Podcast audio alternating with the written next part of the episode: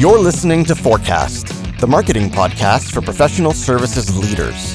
If you're looking to generate more leads, win more deals, and take your firm to the next level, this show is your shortcut.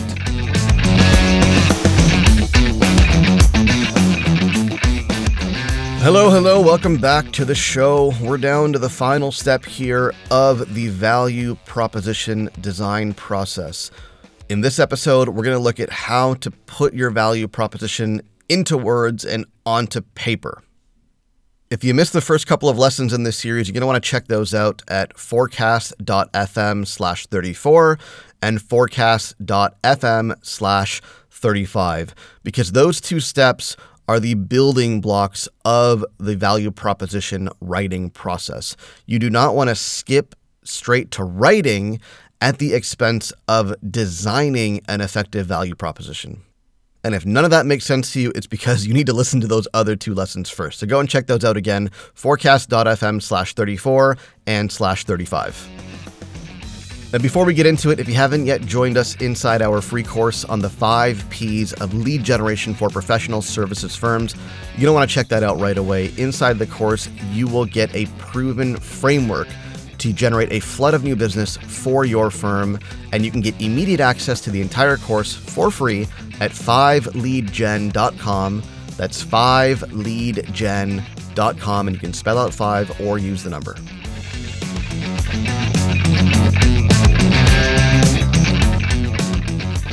Okay, so by now we've done a couple of really important things that are going to prepare us for the writing process. The first, which we covered in the first lesson, forecast.fm slash 34, is we created a customer profile by looking at the high value customer jobs. And by looking at the gains that the customer is looking to achieve or the desired outcomes that they want to see, and the pains that they're looking to avoid. Through that exercise, we have a really clear picture now of what your buyer does, what they want to see in their role, in their work, in the outcomes, and what they want to avoid. And then we talked about how to design a value proposition. That's forecast.fm slash 35, where we took the products and the services that you deliver and we articulated the gain creators and the pain relievers. The gain creators are the ways in which your products and services create gains and create value for your buyer. And the pain relievers are the ways in which your products and services relieve the buyer of the pain that they're hoping to avoid or eliminate. So now we've got the strategy down. If you look at our value proposition canvas, we know exactly how what we sell creates value for our buyer. We know what they want, we know what they're looking to achieve, we know what they're looking to avoid, and we know how our solutions deliver that. Now we're ready to put our value proposition onto paper. And to get started with this, I recommend you begin with a simple template. And I'm going to tell you later on that you should break the rules of this template because templates are meant to be used as starting points, but we don't want to restrict ourselves to the rigid structure of a template. It's just to get started, to get some ideas onto paper, but feel free to depart from the template when and as you see fit. But here's a template that'll help you get a few iterations of the value proposition onto paper quickly. Now, this will be much easier to follow if you can actually see it in front of you. So I've written this out and included it in the show notes to this lesson, which you can get at forecast.fm slash 36. So here's the template. Our products and services help the customer profile carry out their job by gain creator and pain reliever, unlike competitive advantage. that sounds, I'm sure, ridiculous as you're listening to it. But trust me, go to the show notes at forecast.fm slash 36 and it'll make a whole lot more sense. So let's break down the four elements that we're including in this template. The first is the product or service.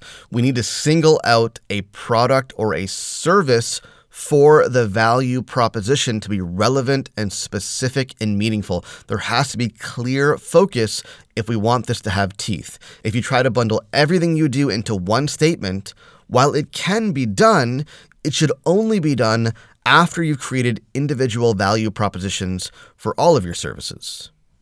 Now, there is some room here to play. If you have 10 services, I'm not suggesting that you go and you write an individual value proposition for each of those services.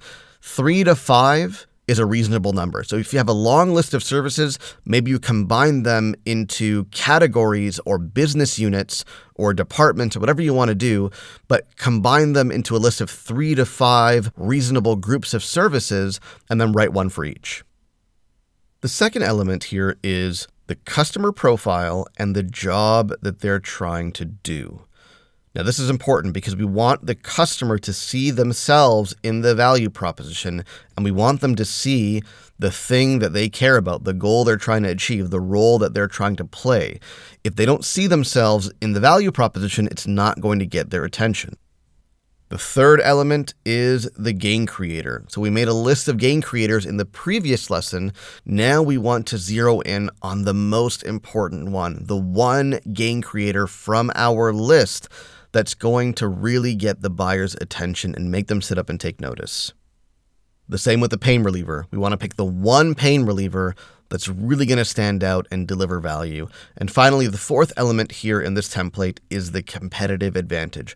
Up until now, anybody can claim to do what we're claiming to do. Anybody can claim to help the buyer achieve their goal or to execute their job or to do the work they're supposed to do. Anybody can claim to help them achieve a gain or avoid a pain, but nobody can claim to do it the way that you claim to do it. So your competitive advantage needs to be crystal clear so that buyers know you do this in a specific and unique way that others simply can't match. So let's take a look at our example of Ed, the VP of condo development at BuildCo. The customer job that we singled out for Ed is choosing the right condo development project, and the gain creator that we're going to focus on here is that Ed needs to build a condo that is unique. It needs to really stand out from the pack so that it'll sell out quickly.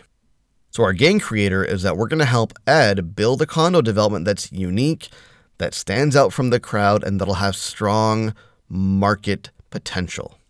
The pain reliever is that we're going to do it under budget with no cost overruns and entirely on time.